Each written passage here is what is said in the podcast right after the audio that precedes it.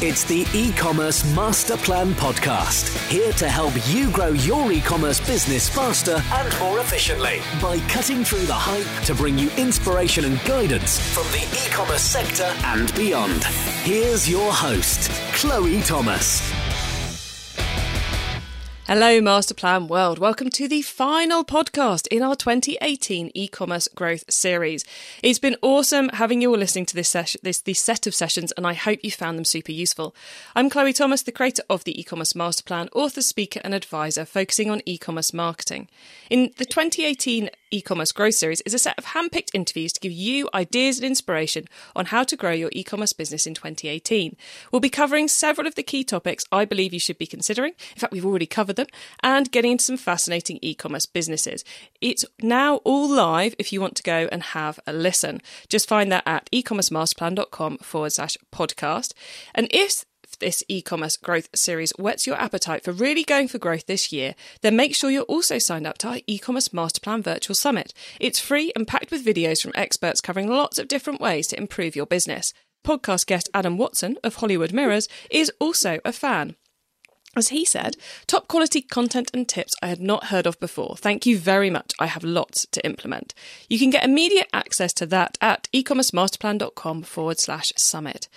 For now, though, let's get on with today's show. So let me introduce you to today's special guest very special guest this week. Uh, now, Cliff Crosbie is co founder and CXO at Emrays, where he works on calculating emotions, and Chief Retail Officer at Performance Solutions, where he helps retailers deliver the best possible customer experience. Now, I saw Cliff speak at 2017's Internet Retailing Conference. I mentioned his session in the takeaways, that was episode 123 5, if you want to listen. And I knew I had to get him on the show for, his e- for this e commerce growth series, both for the exciting work he's currently doing and because of his impressive retail pedigree. Cliff has over 30 years of experience working with some of the best brands in the world. He ran Apple's, yes, Apple's, global premium reseller program, where the focus was on delivering an exceptional in store experience for customers in over 90 countries. He was Japan country sales manager for IKEA, global VP for Nokia's retail and customer marketing, head of Nike's European franchise program, and the first general manager of Nike Town London. Given that CV, it's no surprise that Cliff's passion is for improving the customer experience in off and online retail. Hello, Cliff. Hi, Chloe. How are you doing today? I'm doing great, thank you. Excellent. Well, look, I've just given our listeners uh, a, quite an overview of you and what you've been up to in the past and where you are at the moment. But how did you end up in this world of e commerce? I, I think it was uh, just really natural, you know, because e-commerce. I, I don't see any difference uh, in in retail uh, between online and offline, and I think you know when you look at the definition of retail itself, you know, it's defined by you know a, a route to selling uh, goods to an end consumer uh, somewhere. And I think how you do that is just an extension of retail. So, especially nowadays, retail becomes you know any channel that works uh, to get your goods to the customer in the right way. So, do you think that makes things easier for the retailer, or and I'm going to use retailer as someone selling goods to a consumer for yeah. sake of argument here. Um, yeah. Do you think that kind of development in consumer behavior makes it easier for the retailer to give a good experience or makes it tougher? I, th- I, think it just needs, like always in retail, it just needs you to change to adapt uh, to today's uh, ways of doing business. Uh, it definitely makes it tougher in the sense that the customer is more savvy than they've ever been. You know, they have mm-hmm. access to all the information, and it just makes it tougher for the retailer because you you've got to be uh, wherever that customer shows up. So whether it's online, offline, uh, you know, you've got to be there with the right offer and the right product at the right time. I'm not sure that that's any different to, to how it's ever been, but uh, you know, it's definitely today, you know, a case of being really smart about where your customer is and what service you need to provide at that point. And God, there's so many so many directions we could go in in this conversation. Um, I guess, I guess, you know, given this is all about retail customer experience, for you, does it come? You know, what's the starting point with that? Is it the product and then deciding on the right channels and the right experience for each of those channels? Is it about the customer and then putting the right product in the right place with the right service experience? Or is it, you know, brand or something else? Where do you, you know, if you're going, right, I've got a website and I've got a store. Yeah. yeah. Where do you start? Because there's so many options. Because, you know, you're, you're very into getting the tech right and, and improving yeah. the ROI as well. Where do you start? But these things, you know, the tech and the ROI and all these things are just part of the customer experience. So I think you have to start with uh, what it is you want to deliver. I mean, products a little bit. Uh, if you're a retailer, uh, you know, product is mainly a, a, bit of a given. You know, when, mm-hmm. when I mm-hmm. was working for Apple, I, I didn't affect the product directly. Uh, what I affected at retail was the experience the customer, you know, had when they came to that point of sale. So I think uh, unless you're actually a product person, and of course brands are all about product as well, but when you have that product, the next stage is, you know, what do I want the customer experience to be? And for me, experience is leading, you know, so you, the, the first thing you want to get right is that end experience. And especially now, because you know, when people go to retail now, they don't want to just go to shop. I can do that online. I can just pick up the product online if that's what I want to do. But uh, when I go to a retail uh, outlet now, that's the chance for a brand to deliver a great experience to a consumer. And so, so I, that, sorry, after you. Yeah, so I'm just I'm just reiterating that I think the the experience you want to give that customer is is leading. And so, therefore, the experience starts with what you as a business want the customer to feel and experience. Exactly, and uh, how how you want you know that's that's all the things. it's like I said at the conference about uh, you know the emotional side. Mm-hmm. That also comes into this. You know, how do you want the customer to feel, and uh, you know how are you going to drive loyalty for your brand? Because you know no one nowadays just wants to make a one-off purchase and get out of there unless you're a kind of market trader or something like that. You know, you you have to drive loyalty in your your customers. So is when you're trying to work out what the emotional experience or the experience should be, is it because you mentioned loyalty there, is it from the very first moment they visit the website or they walk past the store you're thinking about purchase number 2? No, I, th- I think you're thinking about making that customer more than one purchase you know? So uh, you know you don't want a customer to just come buy one thing off you and that's the end of it. So i, th- I think the experience has to drive uh, partly how you can make this person fall in love with your brand and stick with your brand and uh, you know uh, continue on with you as a brand so you know that might the second purchase you know if someone comes into apple and buys a, a macbook you don't expect the next purchase to be for a few years, probably, but uh, you've still got to deliver that experience. So you're you're you're part of uh, the memory of how it is to interact with that brand. You know. And you mentioned emotion there, which is something which I find really fascinating. It's, yeah. it's one of one of my kind of like guilty pleasures is diving into the world of neuromarketing yeah. and emotions and and all of that sort of thing because you're you're very much involved with the work you're doing at Emrays in trying to create turn that that emotional piece into not just a, an idea but into a, a, kind of a set of stats and numbers well it, it comes from you know it, everyone who's worked in marketing uh, over the years has has heard of sentiment analysis so, uh, you know, and this works with IBM Watson, uh, you know, the tool, that's mm-hmm. probably the biggest tool in the world at the moment that does it. But what sentiment uh, does is it's basically working out positive and negative. So, you know, I can look at words in reviews and I, I can say, you know, this is mainly positive, this is mainly negative, or, or there's the dreaded neutral, you know, which comes up a lot. And, you know, I, I, I've yet to work out what neutral really means, you know, but it's not a lot you can actually work on. So, you know, with Emrays, uh, we've dived into this world of seeing if we can actually turn uh, the words of people or the text or whatever way you look at it into uh, digging out the actual emotion the person has when they're reading that kind of text. And that's what we've been able to do. so it means we can we can dig into that now. What that means for brands is that uh, you know you can see when influencers are working for you on Facebook or wherever, or uh, when uh, your your public uh, fans write reviews about you, you can get a, a, a real accurate view of how people actually feel about your brand.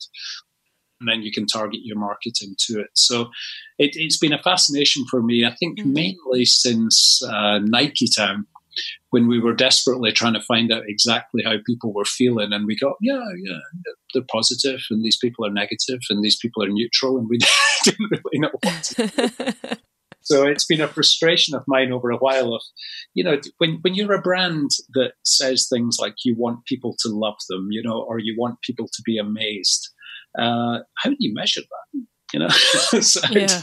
we'll get to that point. So I think, like you, I'm fascinated by trying to find out, you know, the more mass emotional state of uh, people when they interact with brands or even with the news or anything. You know, how are people feeling, and uh, you know, how how can we use that as a brand or a retailer to to help get our experience better, or, or you know, manage that experience a little bit more. So is the the emotional tracking side of things is that very much at the exploration stage right now. It's a case. It's, it's not a case of we want people to feel this. How do we do it? It's more a case of what are people feeling? Do we like that? And how yeah, can we get more of it? Yeah, we're kind of beyond. Uh, we, we trained the tool on news, uh, so so we took news right across the world and mm. uh, trained the tool on how, how to read news. And of course, news is one of the most emotional uh, uh, things going on in the yeah. world actually. So we trained it by first starting to look at uh, actual reactions to news that people would have on Facebook and Twitter. And uh, that was the kind of learning. So as the tool uh, worked on a deep learning model, it was uh, initially starting to take all these Facebook feeds. But then we, uh, at a point, it was able to then start to work it out itself. And uh, so now we can predict the news before we even see the reactions, uh, which is the, the real interesting thing. So if a headline comes out right now, mm-hmm. uh, we can tell you how people are going to feel about it uh, uh, going forward. And of wow. course, that is really useful for brands to be able to react. Uh, so if I take a real example, uh, like uh, say IKEA with the chest of drawers falling over, good controversial one here where mm-hmm. you know children have died in America because of this. Uh, when when sentiment analysis ran on that story, it comes out as angry and negative uh, as a story, or actually, it doesn't even come out as angry because they can't measure that. It comes out as a very negative story. Mm-hmm. But when we ran uh, the actual emotion on that story, it actually comes out as love and sadness. And uh, that's the emotional side because kids are getting hurt and just sad that it's happening uh, because IKEA themselves have put everything in place to try and deal with this. Uh, but so, so really, what's happening there is the customer's not, in a sense, blaming IKEA. Yeah. It's just sad about what's actually happening. So for IKEA, it's not the worst story. know, it's a terrible story, and you have to do something about it. But it, it's only when customers get angry that they don't come back and shop with you. When customers are just sad, that doesn't mean they don't shop with you. So that's why that understanding the real emotion is is a very important thing. Because that's a that's a huge thing for a brand to understand, isn't it? Because yeah, exactly in the you know five ten years ago, in that scenario, that mm. the PR department would be braced for anybody talking about chest of drawers anywhere and yep. on an offensive for six to twelve months, trying to deal with what they perceived as the yep. as the fallout. Whereas actually, if it's about sadness and love, then it's we've done what we should do. Yep. We're doing everything we can. Let's change the story. Yeah and you, you can work on these sort of things. So, so, and, and I mean, there's many other examples. We had an example with GoPro, uh, where GoPro had uh, there was a reporter uh, that was shot uh, by an ISIS sniper, and uh, but the GoPro camera uh, saved his life because the bullet hit the camera. Mm-hmm. And again, when sentiment analysis ran on that story, it read uh, ISIS, sniper, terrorist, bullet, all this kind of thing, and read it as negative news. But actually, the the real uh, result of that is kind of like joy and love and you know wow you know amazement that the guy was saved by his GoPro camera. So again, it's a very positive story for GoPro. Uh, and you know they they need to work on well how can we maximize that kind of news when we get this kind of thing out so it, understanding the real way people feel about these things is is is really kind of crucial i think to as a brand how you should best uh, react uh, to these kind of stories and the best way to, you know, make the most out of them or react in the right way when it's not a good story, you know, or, or, or make the most out of any situation by understanding how people really feel. And obviously, we're we're at the beginning of understanding this. But is there yeah. anything which the the smaller retailer can do to take advantage of this at the moment, or is it very much a know that this is in this is coming down the line and keep an eye on it for the time being for the you know for those guys who are like sub half million turnover yeah and you know we have a couple of customers that are working with us at that level but they do things like monitor their social uh, media Mm-hmm. So, you know, if you've got a Facebook page on your store, you can also uh, work out how customers are feeling about you as a brand by the mood they come back back with. You know, and you can also uh, we can tra- track uh, track uh, negative comments. So, if you want to quickly look into your Facebook and just see if anyone's uh, reacting badly to you, to you, you can do that very quickly without having to troll through every single comment. So, so these sort of uh, ways of just finding out quickly uh, how people feel and tracking the stuff that maybe is not so good and making sure you do something about that is are ways that small businesses can work with this as well. So it, it's not only for the big guys, although I would say because it's tracking lots and lots of data points and the big guys get lots and lots of news, it makes it more useful when you have a ton of news and a ton of uh, social media, of course. But I think every, everyone's kind of on social media now, anyways. it's, uh, it's unwise to not watch what's happening out there. so, so I guess the main barrier to entry is that volume, that statistical significance and volume of comment more than anything yeah, else. But, I think, and I, am not being salesy here, but our whole idea was to make the tool accessible to everyone. So you know, we we keep it uh, very very low price so that anyone can uh, can uh, use this tool as well. So the idea was to really give it out there because I think it's something that can uh, be used in a really good positive way by brands, and so we we want to get it out there for people to use. So. Excellent. Um, okay, well let's let's leave emotion behind. As much as I would yep. like to keep on talking about it and dragging examples out of you, um, let's get kind of go back to that that physical retail space and the and the cus- you know the straightforward customer experience, I suppose. Mm-hmm. Um, you mentioned about getting the right experience for the customer and then it's about the mm-hmm. you know finding the right channels to reach and that there's no real difference between online and offline. Should you be aiming to create the same experience online as you do offline or is it a different experience because the customer's looking for something different? Yeah this this is a this is a a, a very interesting area because you know, I, can say what you know what what is a really great experience. So you know, it can go all from if I'm in food shopping, you know, say I'm over here, we have Albert Heijn, but you know, whatever uh, food uh, retailer you want to uh, talk mm-hmm. about, a good experience for me can be just purely, I don't know, I want to grab a bottle of wine. So I go to that store, I can park easy, I go straight in, I go straight to the wine, I see a great offer on the shelf, I grab that one, I go to the checkout, there's no queue, and I'm out there in two minutes without having to talk to anyone. That's a great experience because, you know, value for time is just as important to us, if not you know one of the most important things nowadays over having a great experience there. But if i go to i don't know if i go to nike and i want to uh, you know i'm starting training for a half marathon and uh, I want to find the best pair of shoes that are going to do that. And uh, I haven't had time to troll the internet for every single option. Mm-hmm. Then I want to meet someone who's maybe run a half marathon or understands what it's like to do it, is going to ask me about what time I'm trying to achieve, what training I'm going to do, and fits me up with the right shoe uh, that gets me through that whole process. And uh, and shoes are a very personal experience. If I go and buy a pair of shoes and I'm sold something that gives me blisters in the first couple of days. I'm not going to come back to you in a hurry, you know?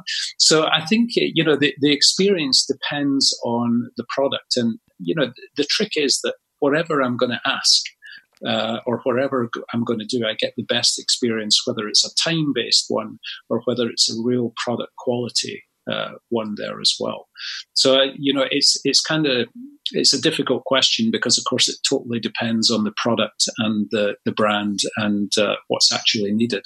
But you, as a brand, have to work out what the likelihood is uh, of these kind of questions coming, and also whether that service is just transactional or whether that's that service is a kind of desire, you know, and goes to a different level. And uh, you know, uh, work out this what you need to put in place to make that the best it can be. And within one brand, could mm-hmm. it be a different experience online to what it is offline? Yeah, is that feasible? Yeah, definitely. Because you know, if you take the Nike example, if I'm a seasoned runner and I only buy uh, Bowerman uh, shoes of a specific type, and I want Air Zoom or whatever, I know what I'm after. I just want to go online, find the shoes, and click as few times as possible, and uh, get them the same or the next day. So, so that can, uh, you know, that can be just for the same product. It can be a totally different experience depending on the the knowledge and experience of the purchaser, and you have to be ready for both. It's it's an interesting one I find because I I think people often certainly a few years ago people used to think that online was just the do it quick thing. Yeah. And now it seems, you know, and the, luxury brands have had such a battle to try and recreate that Gucci experience yeah. online, for example. Yeah. And now it seems that everybody's now trying to recreate that experience online. And it seems like a lot of businesses are just following the bandwagon of what everybody says they should do, rather than actually going, what do our customers want us to do? And what exactly. emotions should we be making them feel? So it's it's nice to hear you saying, you know, there's different types of customers and they need a different experience. And I think that goes back to that first point that you have to decide as a brand and do the work to decide the experience you want to deliver and, and make sure you, you get it there. And, uh, you know, we, we see in, in the roles I'm in right now, I think, uh, people are starting, I mean, there's a huge trend towards, you know, we need to deliver the right experience. And I'm not convinced that everyone is you know there yet in terms of what you need to do to do that. it's great to say, "Oh, we want a great experience," but that means online it means everything has to be sharp there for both the quick customer who just wants to buy and the customer who wants to study so mm-hmm. they've got to, you know, if I'm researching online, which a lot of people do before they go to retail, then uh, to to offline retail, a lot of people just use the websites to research, but they still want to go in the store and touch and feel the product uh, and confirm everything before they actually make a purchase. They might even come back out of the retail store after doing that and still buy it online uh, just to get the best price. So you have to think more as a brand and not too much about uh, the actual sales in each area. Uh, maybe give you another example that, oh, yeah, you know, when we first started with Nike Town, uh, when it opened in, oh God, 99, I think it was. Gosh, was it that long ago? Oh, shocker, isn't it? and uh, when we first started there, and you, you think that was really early days of social media and, you know, mm. it, you know, smartphones weren't really kicking in then either, you know, so this, this was, it, you know, for something that was only 17, 18 years ago, it, it, it feels almost archaic compared to what there is now. But we had this first sense that uh, we, we don't, because this is pre to Apple stores mm. and everything, you know, and we had this sense that uh, you know, were the sales all going through the store? You know, so you've opened this massive store on the corner of Oxford Street, you know, uh, Oxford Circus, and, uh, you know, obviously we had massive sales going through there. But the real sense, the real thing that happened over that first year was over the rest of Europe, uh, Nike sales, I think that year they were about 9% up year on year. You know, this was Nike high, flying high. Mm-hmm. But in the UK, with that Nike town, the sales were 19% up over that country. Wow. And that was the belief, and I'm, I'm, I'm sure it was, was that the influence was coming from Nike Town. So people were still coming down there, shopping in or, or visiting Nike Town, wandering around, But then when they went back to wherever their home was, the next time they were purchasing, we actually lifted the whole brand uh, with that store. And remember, it wasn't just Nike Town, the store. There was all these big physical events. You know, we had Michael Jordan in London for three days. Carl Lewis was there for seven days. And there was thousands of people coming to the store just to see their heroes. You know, we had so many of the big uh, Nike brand guys at the store. So, I mean, it kind of influenced uh, hugely the kind of trade. And we had retailers on Oxford Street who were, you know, like JD Sports and Foot Locker and all these guys who were selling Nike, who were really worried that they were going to lose all their Nike sales to Nike Town. But in fact, that didn't happen. It happened short term for a few months, and then the whole brand just lifted. Mm. And so all of them did well. And uh, you know that that's the truth about doing a brand experience in a really great way and investing in, in that kind of uh, level of experience, you know. I know. Uh, I remember when Nike Town first opened, and it yep. was it was when I was still at uni, so I was very far from the, from being part of the retail world. And for some of my friends, it was it was on their list of the top three things they need to do, needed to do yeah. if they were going yeah. to London. It was almost a tourist destination, a pilgrimage, if you like. It really was. Yeah, we used to sell tourist shirts that were just Nike Town London. and they sold like crazy. But it, it was that level, you know. It, it was maybe one of the first uh, elements of kind of true uh, retail theatre to uh, to you know followed by Apple and everything, of course. But it was when it when it opened, it was way out there. You know, it was uh, amazing place. Okay, Cliff, I've got one last question before we go yeah. into the top tips round. Yep. Which is for let's say say our sub half million turnover bricks and mm-hmm. clicks business. Yep. What and, and if they're if they're thinking right 2018 the key thing I need to nail is that customer experience mm-hmm. piece um, for the for the for the future success of my business where should they start as as we said you're really deciding what it is that they want to deliver and within their category, uh, really deciding, you know, what makes them unique and what they're going to do that differentiates them from the other guys that are selling similar or the same product. Now, a, a lot of people that uh, I speak to, especially in, in the role with performance solutions now, the big things, and maybe I'm giving you more of the tips here as well, but uh, the, the big things that we see as challenges are, in fact, the biggest thing. If I put it down to one thing right now, it's retention. It's keeping the good people in their business and motivating these guys to uh, work there because a lot of the, the experience you deliver at the end of the day is people. And I think, I truly believe, especially in smaller businesses, that people are your marketing. You know, when people come in and get great service, they go back out and they tell everyone and you have such a great chance. I mean, you know, years ago they would go and tell 10 of their friends. Nowadays they can go and tell 10,000 people on social mm-hmm. media in a heartbeat, you know, if it goes that way. So, you know, and the people that are your marketeers are your staff that are actually in your store.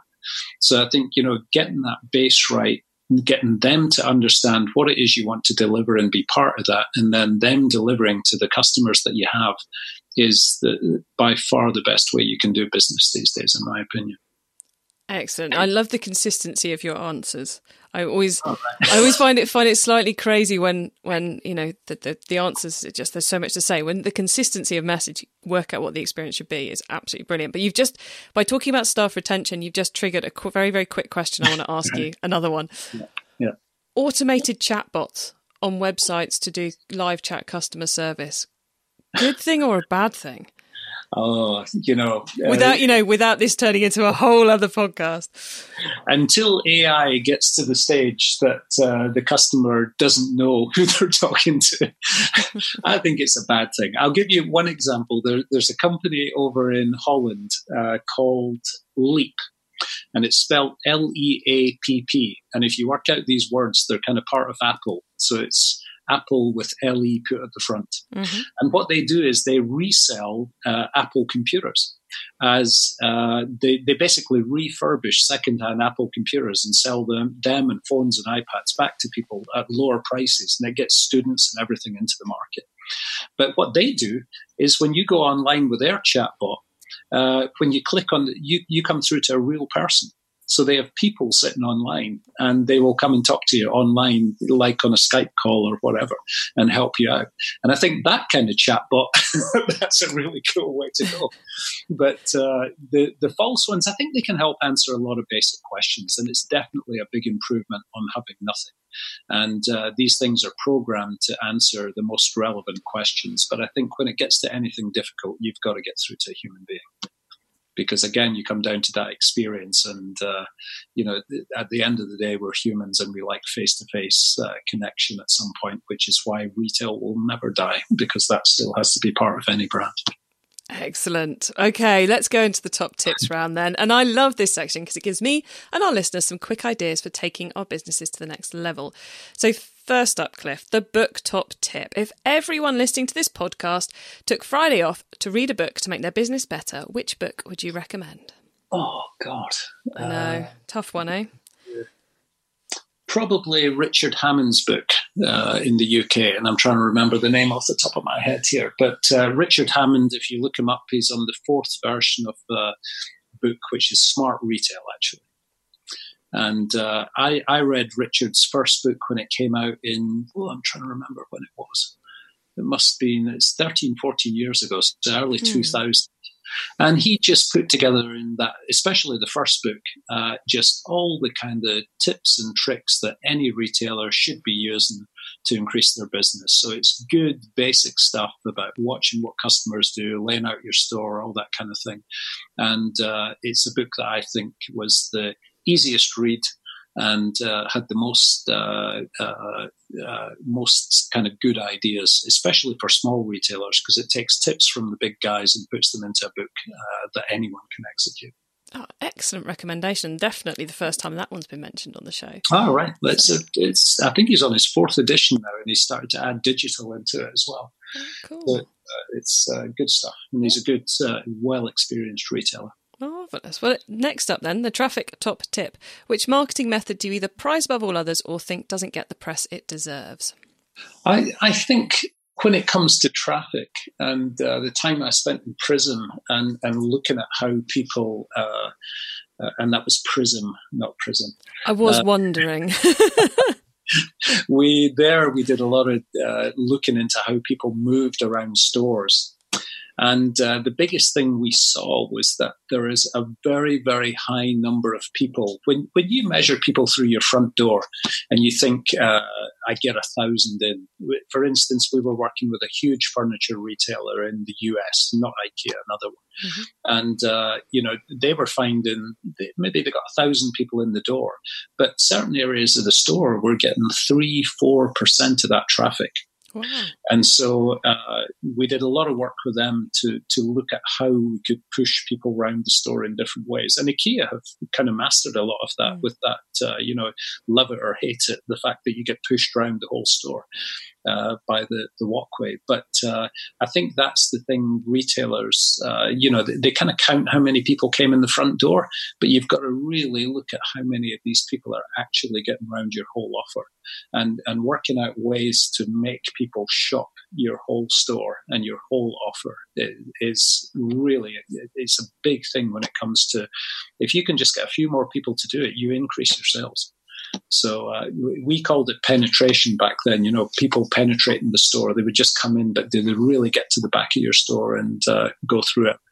And the more you can drive that penetration, the more you drive your sales. Supermarkets are great. You know, stick your bread and your milk at the back of the shop and off you go.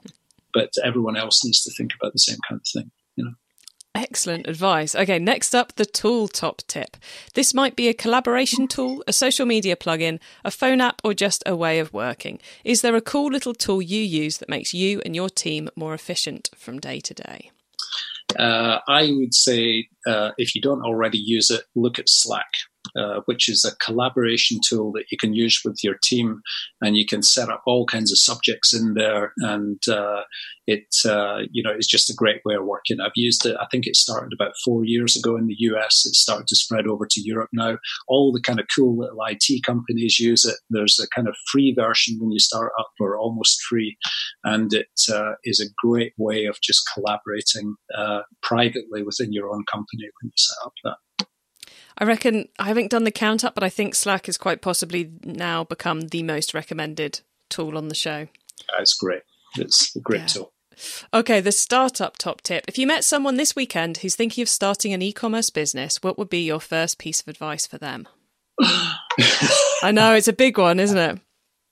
Oh, uh, wow. Don't. I know. I, I, think you know you really have to think about what you're doing in there to do an e-commerce business. I mean, I, I think anything that's uh, helping out in the customer experience or starting to help in that way is probably a way to go because every everyone's uh, working on that. Uh, but uh, tip would be really, really get together on what it is you're trying to deliver, who your customer's going to be, and uh, really do your diligence on have you, you know, have you got something that uh, is unique out there and is is is going to really help people?